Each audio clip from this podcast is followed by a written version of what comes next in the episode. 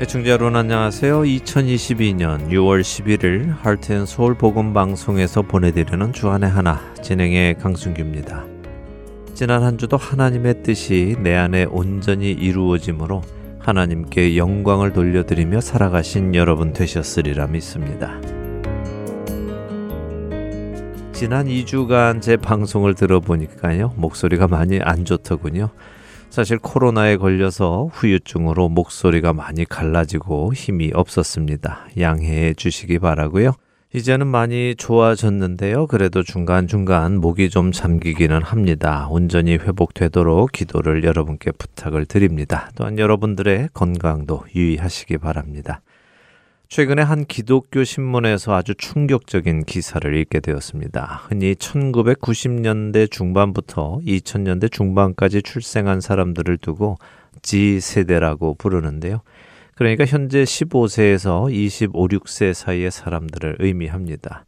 근데 이 G세대의 38%가 예수가 다른 모든 사람과 마찬가지로 죄인이다라고 믿는다는 조사가 나왔다는 기사였습니다. 지난 1월 미국 성서공회가 실시한 2022년 성경 실태 조사의 결과인데요. 38%라면 10명 중에 4명 가까이 됩니다. 10명 중에 4명 가까이 되는 사람이 예수님이 죄인이라고 믿는다는 설문조사. 충격적이지 않으십니까?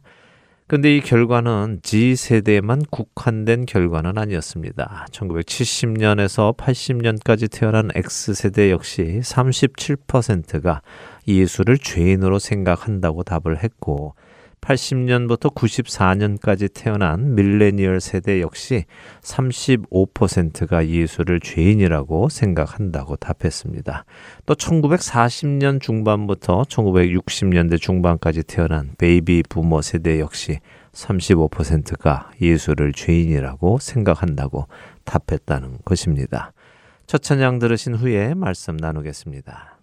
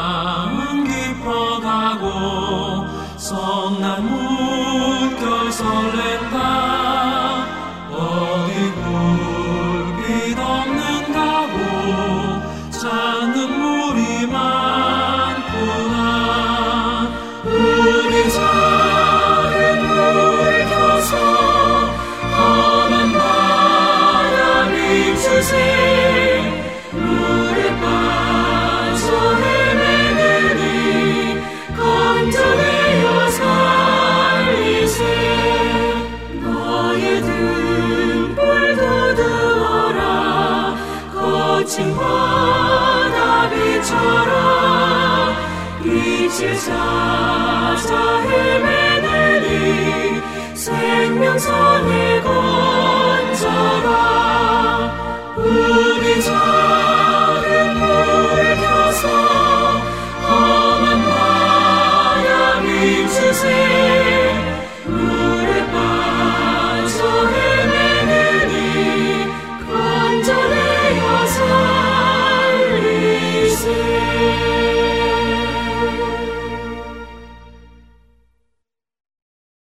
예수가 죄인이었다고 생각하는 사람이 설문조사에 참여한 사람 중 35에서 38%를 차지한다는 놀라운 기사를 보며 깜짝 놀랐습니다.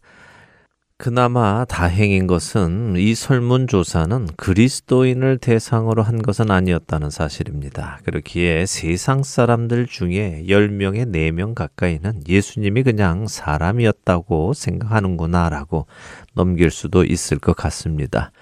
이들은 예수님이 누구신지도 모르고 복음이 무엇인지 모르는 사람들이니 그럴 수밖에 없는 것이 어쩌면 당연한 이야기인지도 모르겠습니다.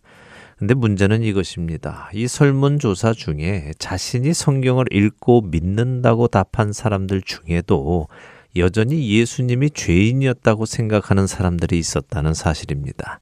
그리고 그 숫자가 무려 18%나 된다는 것입니다.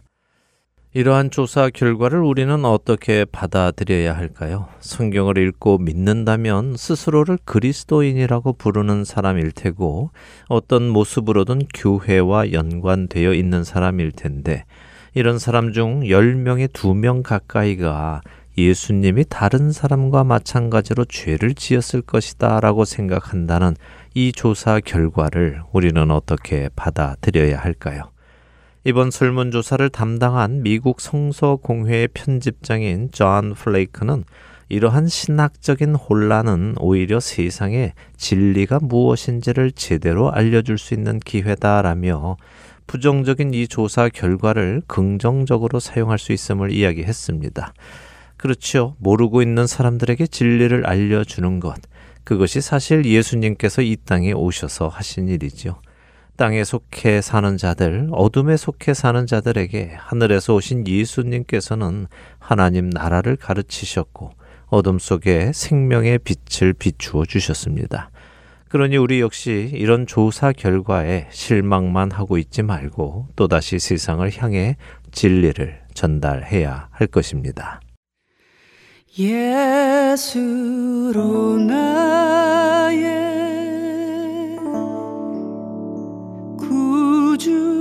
삼고 성령과 피로 거듭나니 이 세상에서 내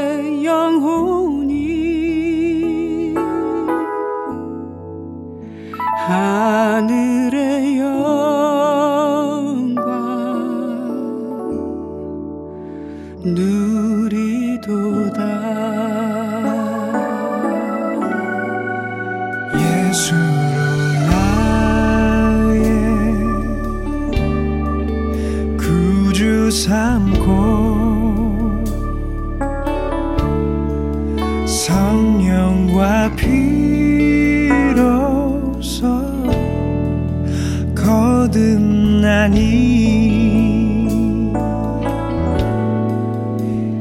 세상에서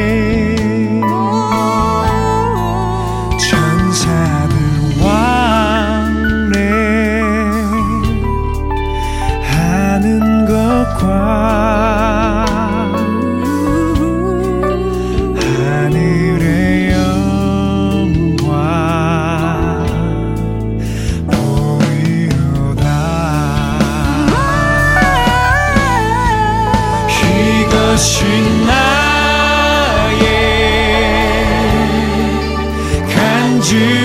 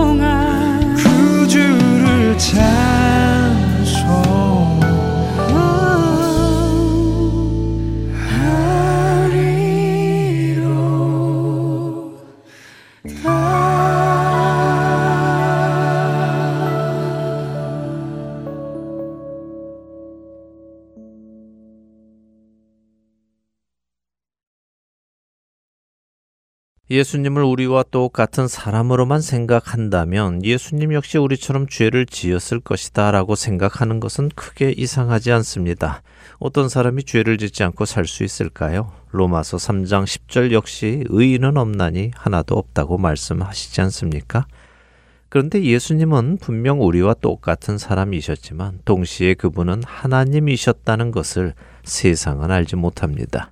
예수님은 하나님이 사람의 형상, 곧 육신의 옷을 입고 이 땅에 오신 분이라는 것을 세상은 모르지요. 태초에 말씀이 계시니라 이 말씀이 하나님과 함께 계셨으니 이 말씀은 곧 하나님이시니라. 말씀이 육신이 되어 우리 가운데 거하심에 우리가 그의 영광을 보니 아버지의 독생자의 영광이요 은혜와 진리가 충만하더라. 요한복음 1장 1절과 14절의 말씀입니다. 어쩌면 세상에 속한 사람들은 이 놀라운 하나님의 비밀이 이해가 되지 않을 것입니다. 사실 이것은 이해되어지는 것이 아니라 믿어지는 것이지요. 세상 사람들이 믿는 신들은 인간을 구원하기 위해 스스로 인간의 모습으로 찾아오지 않습니다. 오히려 세상 사람들이 믿는 신들을 찾아가서 여러 가지 재물을 바치며 인간들이 원하는 소원을 이루어 달라고 간구하는 것이 자연스럽죠. 그렇게 신이 스스로 인간이 되어 사람들을 찾아와서는 구원의 재물이 되고 구원의 길이 되는 이 놀라운 하나님의 복음을 이해하지도 또 믿을 수도 없는 것은 당연한 일입니다. 그렇기에 우리는 그들에게 이 진리를 알려 주어야 합니다. 그 진리를 전할 때에 하나님의 성령님께서 그 사람을 선택하셨다면 그 사람도 우리처럼 이 진리가 믿어지도록 일하실 것입니다. 이 진리가 믿어지는 은혜가 우리 안에 있기를 바라며 또한 그 진리를 전하는 은혜가 우리에게 있기를 바랍니다.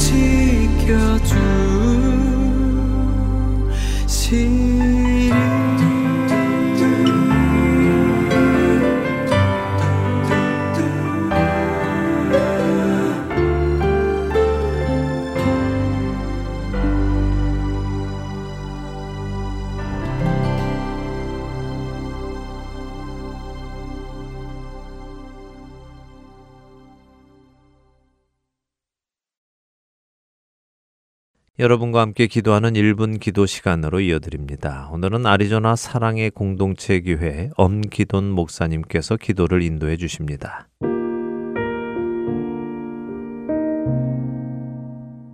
하트앤 서울 복음 방송 1분 기도 시간입니다. 저는 피닉스 사랑의 공동체 교회를 담임하고 있는 엄기돈 목사입니다. 오늘의 기도는 꿈에 관한 기도를 하기를 원합니다. 꿈하면 생각나는 사람은 요셉입니다. 요셉은 꿈을 두 번이나 꾸었습니다. 꿈을 꾸고 형들에게 말합니다. 형님들, 내가 꾼 꿈을 들어보시오. 우리가 밭에서 곡식의 단을 묶더니 내 단은 일어서고 당신들의 단은 내 단을 둘러서서 절하더이다. 그의 이야기를 들은 형들은 너가 참으로 우리를 다스리겠느냐? 참으로 우리의 왕이 되겠느냐 하면서 그 꿈으로 인해서 요셉을 미워하게 됩니다. 그리고 또 요셉이 꿈 이야기를 합니다. 해와 달과 열한 별이 내게 절을 한다는 꿈입니다. 형들이 더 싫어합니다. 얼마나 동생이 싫었으면 그 동생을 죽이려고 했겠습니까? 그런데 요셉에게는 꿈이 너무나 중요했습니다. 요셉에게는 그 꿈이 너무나 소중했습니다. 잠언 29장 18절에 꿈이 없는 백성은 망한다 라고 말합니다. 꿈이 없는 백성은 망합니다. 사람들이 왜 타락을 합니까? 그것은 꿈이 없기 때문입니다. 한때 큰 영향력을 준 사람도 중간에 타락하면서 실망감을 줍니다. 그 이유가 무엇입니까? 꿈이 없기 때문입니다. 너무 빨리 인생의 성공을 거두었는데 더 이상 이룰 꿈이 없으니까 권태기가 찾아오고 우울증이 찾아와서 그 사람을 망하게 하는 것입니다. 예수님께서 부활하시고 승천하신 후 꺼져가는 바람 앞에 등불 같았던 교회를 향해 말씀하십니다.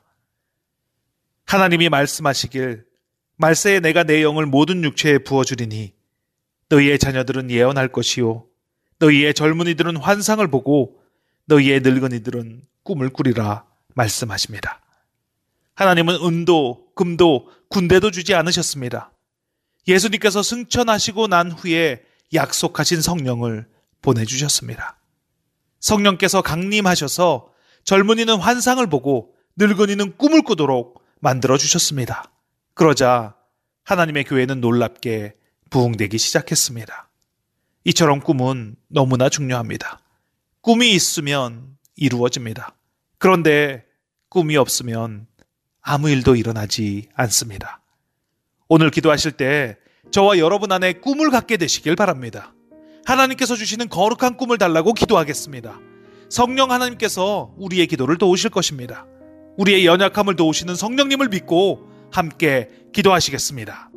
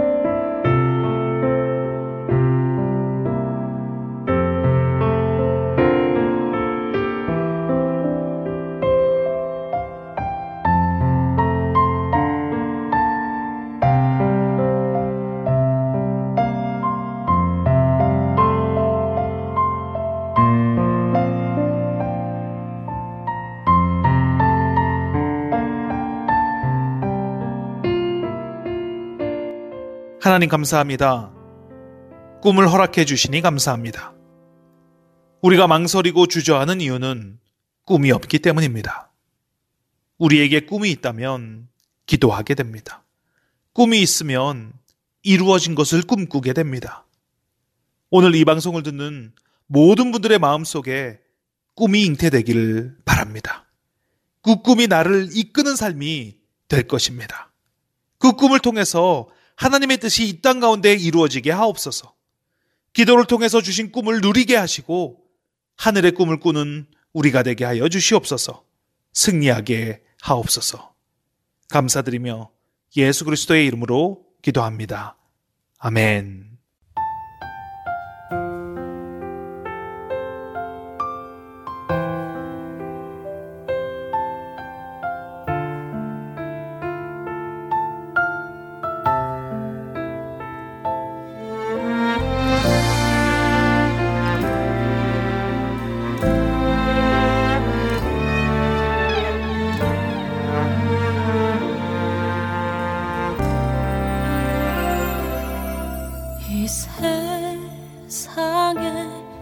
참된 위로 없으니 복음만이 위로입니다.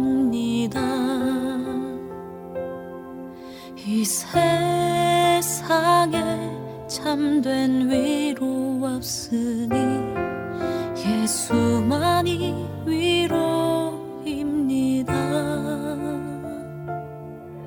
이 세상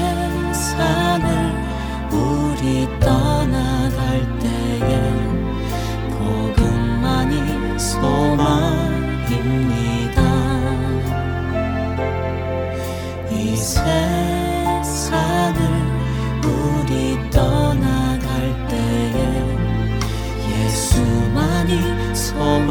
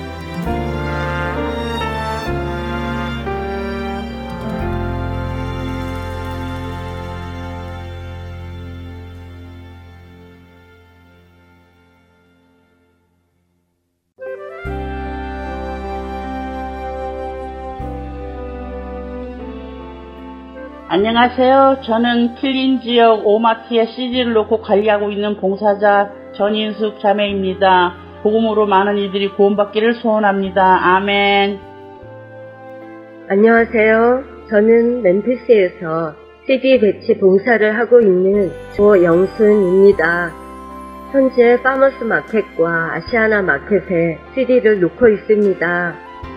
이 CD로 예수 그리스도가 전해지고 많은 이들이 생명을 얻기를 소망하며 기도합니다. 감사합니다. 안녕하세요. 저는 워싱턴에서 CD 배치를 봉사하고 있는 이소벨입니다. 현재 패드류웨이 H마켓에 CD를 놓고 있습니다. 복음사에게 동참할 수 있어서 참 기쁩니다. 감사합니다.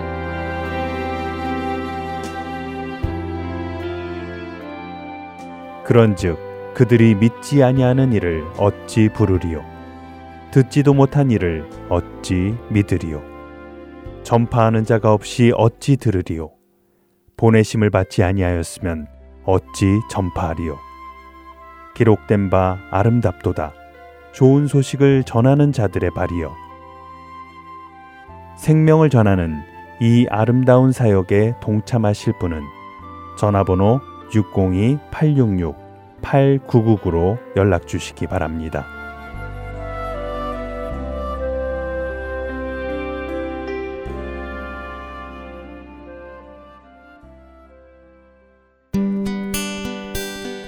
기쁜 소식 사랑으로 땅끝까지 전하는 아랜소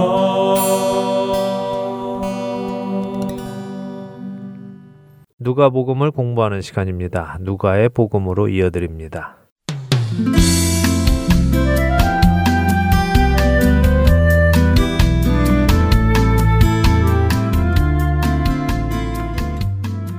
애청자 여러분 안녕하세요. 누가복음을 통해 예수님의 말씀을 공부하는 시간입니다. 누가복음 진행의 함혜진입니다. 네, 여러분 안녕하세요. 강순규입니다. 지난 시간 누가복음 15장 11절에서 32절에 기록된 잃어버린 아들의 비유, 우리가 흔히 탕자의 비유라고 하는 비유를 살펴보았어요. 네.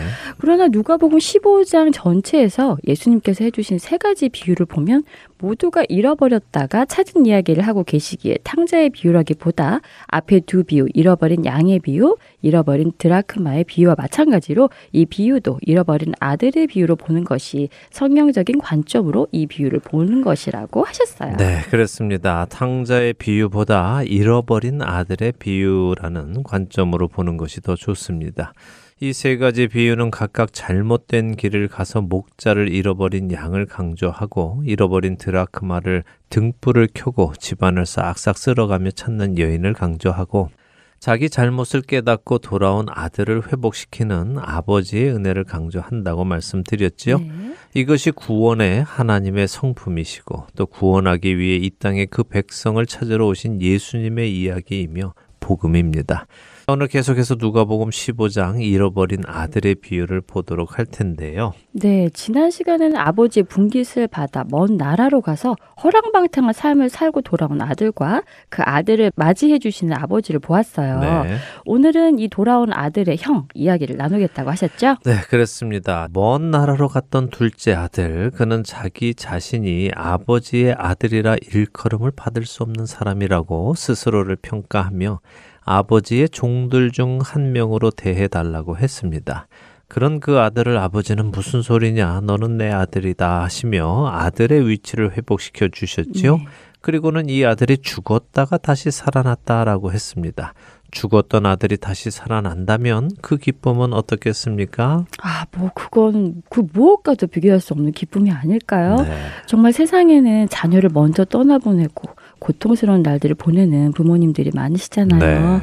옛말에도 자식은 죽으면 가슴에 묻는다고 늘 가슴이 아프죠. 그런데 그런 자녀가 다시 살아온다면 그 기쁨은 뭐 말로 표현할 수 없을 것 같아요. 예, 맞습니다. 말로 표현할 수 없는 기쁨이고요. 또 그 기쁨은 아마도 정말 자녀를 잃어버린 경험이 있는 부모님만 상상할 수 있는 기쁨일 것입니다. 네. 자, 어쨌든 이런 기쁜 일이 일어났습니다. 그 기쁜 일로 인해 집안에 잔치가 벌어졌지요. 그런데 큰아들이 집에 돌아옵니다. 누가복음 15장 25절이죠. 자, 이 큰아들은 어디에 있다가 집으로 돌아오는 길이라고 하나요? 밭에 있다가 돌아온다고 하시네요. 네. 자, 그러면 그 밭은 누구 밭일까요? 아버지의 밭 아닌가요? 아버지의 밭이겠지요. 네. 그런데요, 사실 누가복음 15장 12절에 둘째 아들이 아버지에게 재산을 나누어 달라고 했을 때 아버지가 그 살림을 각각 나누어 주었다고 했습니다. 그렇다면 큰 아들도 받았고 둘째 아들도 받은 것이겠죠. 그랬겠네요. 각각 나누어 줬다면 큰 아들도 받았겠네요. 네. 그렇다면 이 밭은 큰 아들의 밭이겠군요. 그래서 이해하기 조금 난해하기도 합니다. 만일 아버지가 유산을 나누어 주고 돌아가셨다면 분명하게 나누어 졌겠지요. 큰 아들 목, 작은 아들 몫으로 말입니다. 네. 근데 분깃을 나누어는 주었는데 아직 아버지는 돌아가시지 않았습니다. 그래서 자기 몫이면서도 자기 몫이 아닌 것 같기도 한 것이죠. 네. 뭐 어렵지만 본문을 잘 생각해 보면서 생각을 정리해 나가도록 하지요. 아버지의 밭일 수도 있고 자신의 밭일 수도 있는 그 밭에서 음. 일을 했던 혹은 또 돌아보고 어쨌든 그 아들이 자신의 일을 마치고 집으로 돌아옵니다. 근데 집 가까이에서 와 보니까 풍악과 춤추는 소리가 들렸죠. 네. 그래서 자신의 종을 불러서 야 이게 무슨 일이냐 웬 잔치야 하고 물었습니다. 그랬더니 종이 무엇라고 대답합니까? 누가복음 15장 27절에 있죠. 네, 27절에 보니까 당신의 동생이 돌아왔는데 그가 건강하게 돌아와서 아버지가 그를 맞아들이시고 살찐 송아지로 잔치를 베푸는 것입니다. 라고 하는 것 같네요. 네, 자, 이 소식을 들은 형의 반응이 어떻습니까? 노하였다고 음, 하죠. 네. 자, 아까 시작에 우리는 죽었던 자녀가 다시 살아온다면 그것이 얼마나 기쁜 일이겠는가 하는 것을 나누었습니다. 근데 죽은 자녀만 살아오는 것이 기쁜 일일까요? 죽은 형제는 기쁘지 않을까요? 기뻐야 하는 것이 당연하지 않습니까? 근데 이 형은 그 동생이 건강하게 돌아온 것이 기쁘지 않고 오히려 화가 나는 일이라고 합니다. 왜 그럴까요? 동생이 건강하게 돌아온 것이 기쁘지 않고 화가 나는 일이라면 그 이유는 무엇일까요? 그 이유요. 글쎄요. 그런 이유를 생각해 보지는 않았는데요. 그냥 예수님 말씀에 형이 노하였다고 하니까 이 사람은 그냥 그런 사람인가 보다 생각했지. 왜 화가 날까 생각은 안 해봤거든요. 예, 뭐 예수님의 말씀을 잘 듣고 의심하지 않고 믿는 거 좋은 일이지만 네. 사실 또 말씀을 읽으면 우리는 왜라는 질문을 자주 해야 하기도 합니다. 그래야 그 이야기도 더 깊이 이해가 되고 또 그런 과정 속에서 나의 모습도 보게 되고 회개도 하게 되지요. 자, 우리는 이 형의 말 속에서 형의 현재 심정을 추측해 볼 수 있습니다. 자, 동생이 건강하게 돌아왔는데 형은 기쁜 것이 아니라 화가 났습니다. 화가 나다 하는 이 헬라어는 올기조라는 단어인데요. 강한 불만의 상태가 되었다 하는 의미입니다. 음, 강한 불만의 상태가 되었다고요. 네. 그럼 동생이 돌아온 것이 불만족스러운 것이군요. 그렇죠. 자, 생각해 보지요. 동생은 이미 자신의 분깃을 받아서 먼 나라로 가서 제 멋대로 살았습니다. 30절에 보면요. 이 형은 동생이 아버지께 받은 유산을 뭘 하면서 다 써버렸는지 알고 있습니다. 그렇죠? 30절 한번 보세요. 그렇네요. 아버지의 살림을 창녀들과 함께 삼켜버렸다는 것을 알고 있네요. 네, 자, 그럼 무슨 말입니까? 형은 동생의 근황을 알고 있었다는 거죠. 동생이 집 나가서 어떻게 살고 있는지 알고 있었다는 것입니다. 그렇군요. 그런데 동생이 그렇게 막 사는데도 그냥 내버려 둔 것이군요. 네, 형은 형으로서 동생에게 너 그렇게 하면 안 돼라고 충고도 하지 않았고 동생이 그렇게 힘든 시간을 보내고 있는 것을 알고도 그를 돕지도 않았습니다. 이 형은 동생을 가족으로 생각하지 않는 것이고 동생을 동생으로 생각하지 않고 있었다는 것을 알 수 있죠. 음, 이렇게 보니까 정말 매정한 형이네요. 예, 그러면 이 형은 왜 이렇게 매정할까요? 그 이유는 이 형의 마음 안에는 사실 아버지의 유산, 다시 말해 재물을 향한 마음이 가득했기 때문입니다. 자, 왜 이런 추측을 하느냐? 그것은 앞장인 14장과 다음 장인 16장 이야기 속에서 추측이 가능한데요. 앞에 14장에서 예수님은 큰 잔치를 베푸는 한 주인의 비유를 해주셨지요. 근데 그 초청을 받은 사람들이 초청이 가지 않았습니다. 그 이유가 무엇이었습니까? 기억하세요? 아, 네, 기억나네요. 밭을 산 사람은 밭을 나가봐야 되어서 안 된다고 했고요. 소를 산 사람은 소를 시험해봐야 해서 안 된다고 했고, 결혼한 사람은 결혼해서 안 된다고 거절했죠. 네, 그렇습니다. 이들이 다 각기 다른 이유로 거절을 했지만 사실 거절한 본질은 같습니다. 내 소유, 내게 있는 것을 더 소중히 여겼기 때문에 거절한 것이죠. 내 밭이 더 중요 하고 나의 소들이 더 중요하고 내 가정이 더 중요해서 주인의 잔치에 가지 않는 것이었습니다. 이 비유 이후에 오늘 이 15장의 세 가지 잃어버린 비유가 나오고요. 다음 장의 16장에 가면 불의한 청지기의 비유가 나옵니다. 예수님께서 불의한 청지기의 비유를 해 주시고는 누가복음 16장 14절은 바리새인들은 돈을 좋아하는 자들이라 이 모든 것을 듣고 비유권을 이렇게 기록하고 계시죠. 그래서 이 이야기는 16장에 가서 다시 하도록 하고요. 이러한 앞뒤 문맥을 보았을 때 이 형의 이야기는 재물에 관한 욕심이 그의 형제 사랑 또 나아가서 아버지의 사랑을 막고 있음을 추측할 수 있다는 것입니다. 자, 다시 생각해 보지요. 동생이 먼저 아버지께 분깃을 달라고 요구를 했습니다. 형은 그때 동생을 막지 않았어요. 야, 이 녀석아, 아버지가 살아계시는데 무슨 유산이야? 유산은 하지 않았죠. 네. 아버지가 분깃을 나누어서 각각 큰 아들은 큰 아들 몫을 주었고 둘째 아들은 둘째 아들 몫을 주었습니다. 그때도 이 형은 그것을 거절하지 않았죠. 아버지에게 무슨 일입니까? 아버지가 살아계신 데 유산을 나눠주시다니요. 저는 됐습니다. 괜찮습니다. 받지 않겠어요. 저는 아버지를 모시고 살 테니 필요 없습니다. 라고 하지 않았습니다. 자, 제가 이 말씀 드린 걸 잘 기억하세요. 근데 이렇게 동생이 자기 몫을 가지고 가는 것은 어차피 동생 것이니까 신경을 안 씁니다. 네. 근데 그 동생이 자기 것을 다 날리고 지금 집으로 다시 돌아왔습니다. 그렇다면 앞으로 어떻게 될까요? 동생이 이 집으로 다시 들어오면 형의 재산을 축내며 살 수도 있다는 생각을 하는 것일까요? 네, 아무것도 없는 동생이 돌아왔으면 그리고 이 집의 아들로 다시 살게 된다면 당연히 그 집에서 먹고 자고 하겠죠. 네. 어쩌면 아버지는 다시 분깃을 나누어 주시겠다고 할지도 모릅니다. 이런 걱정이 먼저 앞서니 형은 화가 나죠. 왜냐? 이것은 불공평하기 때문입니다. 이 형은 자신도 아버지 유산에 욕심이 있었습니다. 그러니까 아버지가 나누어 주어도 거절하지 않았죠. 그런데 동생 놈은 나가서 하고 싶은 대로 다 하고 살면서 재산을 다 축냈습니다. 반면에 자기는 놀고 싶어도 놀지 않고 아버지 밑에서 꾹 참고 살았죠. 자, 잘 보세요. 큰 아들이 화가 나 있자 아버지가 나오십니다. 네, 15장 28절에 보니까 아버지가 나와서 권하셨다고 하시네요. 네, 아버지는 아주 부드럽게 권하십니다. 왜? 형으로서 동생이 살아 돌아온 것이 당연히 기뻐해야 할 일이니까요. 그래서 자, 들어가자. 같이 기뻐하자 하는데 형이 항변합니다. 이 장면을 한번 읽어보지요. 29절에서 30절 읽어주세요. 네, 누가복음 15장 29절과 30절입니다. 아버지께 대답하여 이르되 내가 여러 해 아버지를 섬겨 명을 어김이 없거늘 내게는 염소 새끼라도 주어 나와 내 벗으로 즐기게 하신 일이 없더니 아버지의 살림을 창녀들과 함께 삼켜버린 이 아들이 돌아오매 이를 위하여 살진 송아지를 잡으셨나이다. 네, 이것이 큰 아들의 대답입니다. 자신은 어떻게 했다고요? 여러 해 아버지를 섬겼고 명령도 어긴 적이 없다고 하네요. 네, 여기 참 재미있는 표현이 있습니다. 그리고 이 큰 아들을 이해하는 키 포인트이기도 하고요. 큰 아들은 자신이 여러 해 동안 아버지를 섬겼다 이렇게 말합니다. 여기서 섬기다 하는 단어는 헬라어 듈류오인데요. 이 듈류오는 종이나 노예가 주인을 섬길 때 사용하는 단어입니다. 아들이 아버지를 섬길 때 사용하는 단어가 아니죠. 아, 그럼 이 큰 아들이 그동안 아들이 아버지를 섬기듯이 섬긴 것이 아니라 종이나 노예로서 아버지를 섬겼다는 말인가요? 네, 그렇죠. 자, 보세요. 둘째 아들은 자신이 아들이었음을 알았죠. 네. 그래서 아버지께 유산을 달라고 해서는 집을 떠났습니다. 그런데 가서 살다가 힘들어지니까 자신이 아들의 자격이 없다고 생각했고 대신 품꾼의 하나로 받아주시기를 간구했습니다.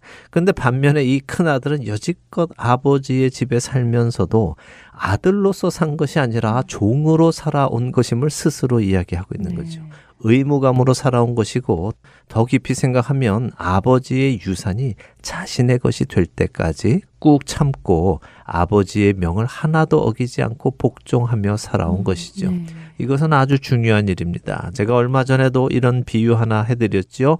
아기 엄마가 아기에게 젖을 물리고 목욕을 시키고 기저귀를 갈아입히고 아이를 안고 잠을 재우고 하는 이유가 좋은 엄마가 되기 위해서라면 그것은 잘못된 이유라고요. 네, 좋은 엄마가 되기 위해서 그렇게 하는 것이 아니라 아기를 사랑해서 그렇게 해야 하는 것이죠. 네, 이 큰 아들의 모습이 딱 그런 모습입니다. 이 큰 아들은 아버지와 함께 있었습니다. 아버지 곁에 있었지요. 아버지의 말씀에 다 복종했습니다. 아버지를 주인처럼 열심히 섬겼습니다. 그러나 아버지와 아들의 관 계는 없었습니다.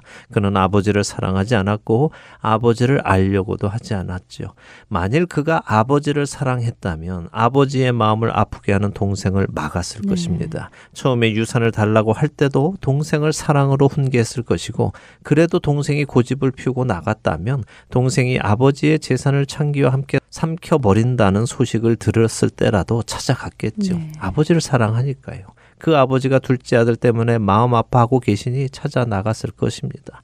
예수님은 우리를 위해 이 땅에 잃어버린 자들을 찾아오셨습니다. 예수님은 이 잔을 내게서 옮기시옵소서라고 하셨지만 아버지를 사랑했기 때문에 나의 원대로 마옵시고 아버지의 원대로 하옵소서 하고는 아버지가 찾기 원하는 동생들, 바로 하나님 아버지의 자녀들을 구원하기 위해 자기 목숨을 대속물로 주셨지요.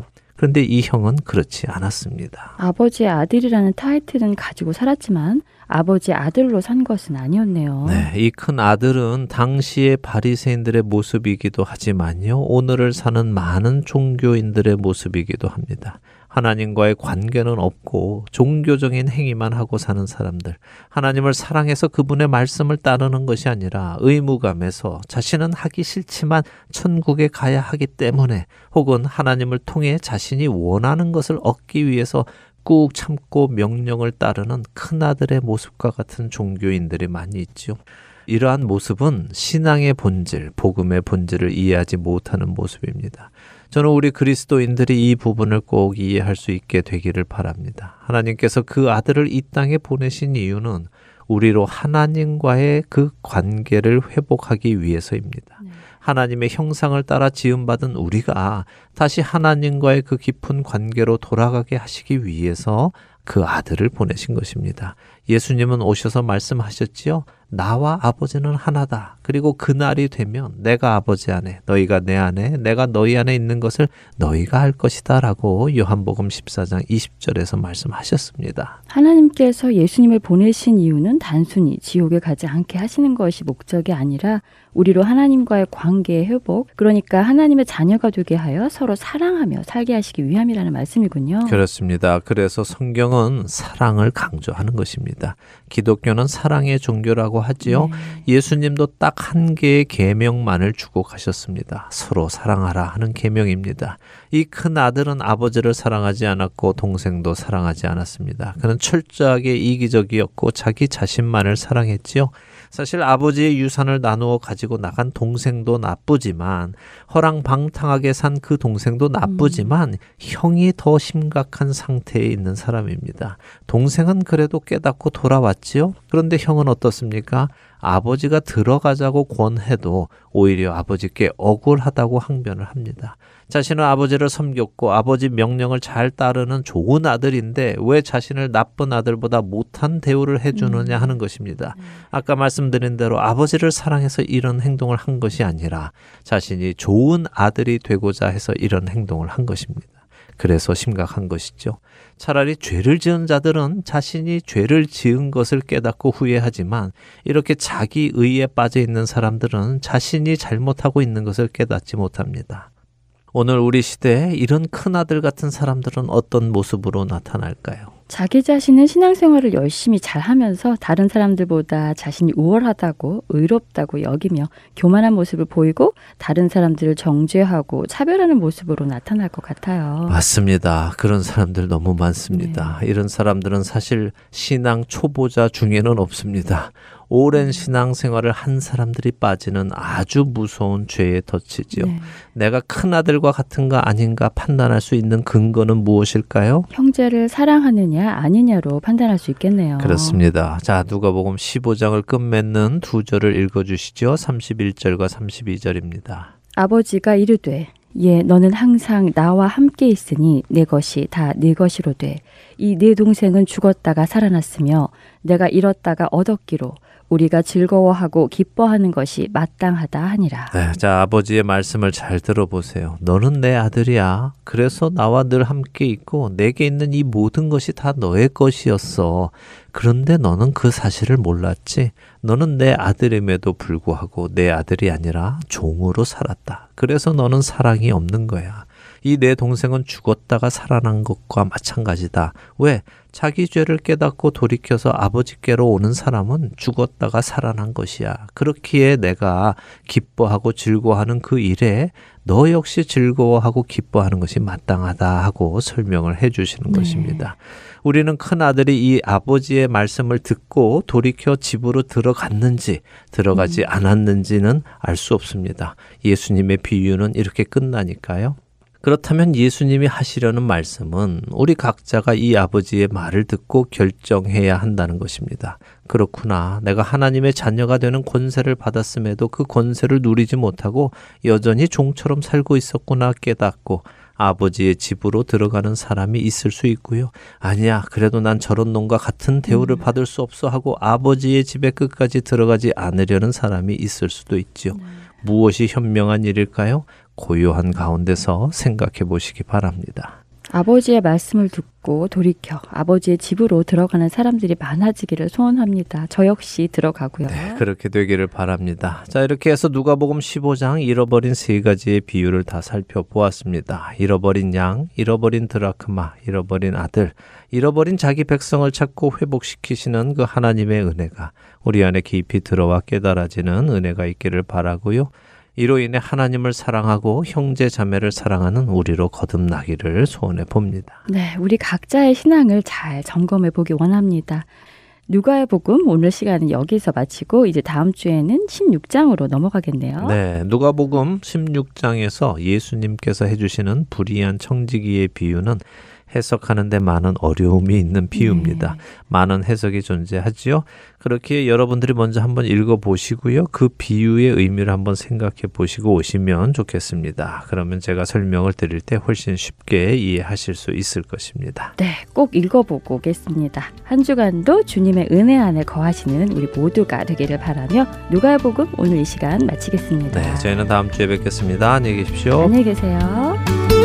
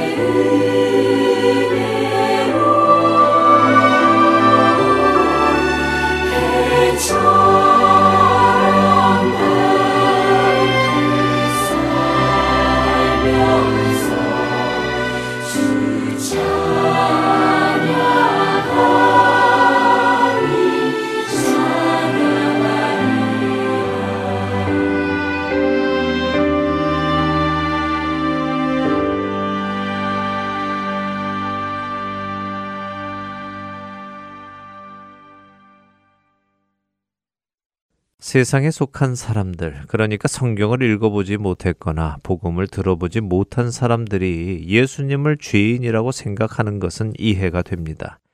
그러나 성경을 읽고 또 성경을 믿는 사람들 중 18%나 되는 사람이 예수님을 죄인이라고 생각한다는 조사 결과는 우리의 신앙을 다시 점검하게 합니다. 과연 우리는 무엇을 믿으며 그것을 믿음이라고 생각하고 있는지 스스로 점검해 봐야 할 것입니다. 만일 예수님이 죄인이셨다면 예수님은 십자가에서 죽으실 자격이 없으십니다. 왜냐하면 예수님은 예수님 자신의 죄값만을 담당할 수 있을 뿐 다른 사람의 죄값을 담당할 자격이 없기 때문입니다. 로마서 6장 23절은 죄의 삭은 사망이라고 하십니다. 만일 예수님이 죄인이셨다면 예수님의 죽음은 예수님 자신의 죄의 삭슬 치른 것 뿐입니다. 그러나 세례 요한은 예수님을 보며 요한복음 1장 29절에 세상 죄를 지고 가는 하나님의 어린 양이라고 했습니다. 죄를 위해 바쳐지는 양은 흠이 없고 점도 없어야 합니다. 그래야 죄를 위해 바쳐질 자격이 있지요. 예수님은 세상 죄를 위해 바쳐지는 하나님이 친히 준비하신 흠도 없고 점도 없는 어린 양이십니다. 오직 그분만이 세상의 모든 죄값을 치를 수 있는 자격이 있으십니다. 이제 우리는 우리의 믿음을 점검해야 합니다. 예수님이 죄인이었다고 생각하는 그리스도인들은 자기 생각에 옳은 대로 믿고 사는 그리스도인들의 모습 중 아주 작은 한 부분일 뿐입니다. 사실 우리 중 많은 사람들이 성경이 기준이 되는 성경적인 믿음을 가지고 있기보다 자신의 생각이 기준이 되는 믿음을 가지고 있는 사람들이 많기 때문입니다. 성경을 믿는다고 하면서도 자신의 생각에 동의되지 않는 것은 자신의 생각을 성경보다 더 위에 올리고 성경을 믿는다고 하면서도 자신의 경험이 성경과 다르다면 자신의 경험을 성경보다 더 위에 올리고 사는 사람들이 많기 때문입니다. 성경은 그렇게 말씀하시지만 난 그렇게 생각하지 않아. 하나님은 그럴 뿐이 아니셔. 내가 경험해 봤는데 그렇지 않으시더라고. 성경하고는 조금 틀리지만 난 이것이 하나님께로부터 왔다고 믿어. 이러한 생각이나 말을 해보신 적 있으십니까? 만일 여러분이 이런 생각을 해 보셨거나 이런 말을 하는 사람에게 동조하신 적이 있으시다면 여러분은 미혹 당한 것입니다. 복음의 시작인 창세기 2장과 3장으로 다시 돌아가 보시기 바랍니다. 하나님은 분명 선악을 알게 하는 나무의 열매를 먹으면 정령 죽을 것이라고 말씀하셨습니다. 그러나 뱀은 결코 죽지 않을 것이라고 말했고 오히려 먹으면 눈이 밝아져서 하나님과 같이 된다고 말했지요. 하와가 뱀의 말을 듣고 그 열매를 보았을 때 그 나무는 먹음직도 하고 보암직도 하고 지혜롭게 할 만큼 탐스럽기도 한 나무였다고 창세기 3장 6절은 말씀하십니다. 하나님은 죽는다고 하셨지만 나는 그렇게 생각하지 않아. 먹음직스러워 보여 보암직도 하고 정말 지혜를 줄 것 같아 하며 하나님의 말씀이 아닌 자신의 생각에 옳은 대로 열매를 따 먹었습니다. 그것이 죄의 시작이었습니다. 여러분 자신을 돌아보시기 바랍니다.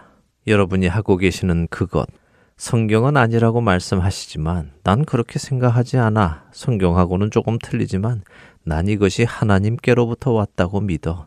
내가 경험해 봤는데 그렇지 않아 하는 마음이 여러분 안에 들면서 여러분이 하고 있는 그 일을 계속해서 하도록 정당화 시키고 있습니까? 사랑하는 할텐 서울 복음 방송의 청자 여러분, 말씀 앞으로 돌아가시기 바랍니다. 말씀에 나를 맞추어 고쳐 나가시기 바랍니다. 성경을 여러분에게 맞추시면 안 됩니다. 그렇게 하면 첫사람 아담이 행한 잘못을 똑같이 되풀이하는 것입니다. 내 생각이 아무리 그럴듯하고 내 눈에 아무리 그것이 옳아 보여도 성경이 그것을 잘못이라고 말씀하신다면 거기에는 예외가 있을 수 없습니다. 그렇기에 내려놓고 포기하는 것, 그것이 바로 믿음입니다. 그렇지 않다면 마지막 날에 예수님으로부터 내가 너희를 도무지 알지 못하니 불법을 행하는 자들아, 내게서 떠나가라 라는 말씀을 들을 것입니다. 나의 믿음은 성경적인 믿음인가? 아니면 내 생각에 옳은 믿음인가? 점검하심으로 마지막 날에 예수님을 만날 때에 기쁨으로 만날 수 있는 저와 애청자 여러분이 되시기를 소원하며 오늘 주안의 하나 여기에서 마치도록 하겠습니다. 함께 해주신 여러분들께 감사드리고요. 저는 다음 주 이 시간 다시 찾아뵙겠습니다. 지금까지 구성과 진행의 강승규였습니다. 애청자 여러분 안녕히 계십시오.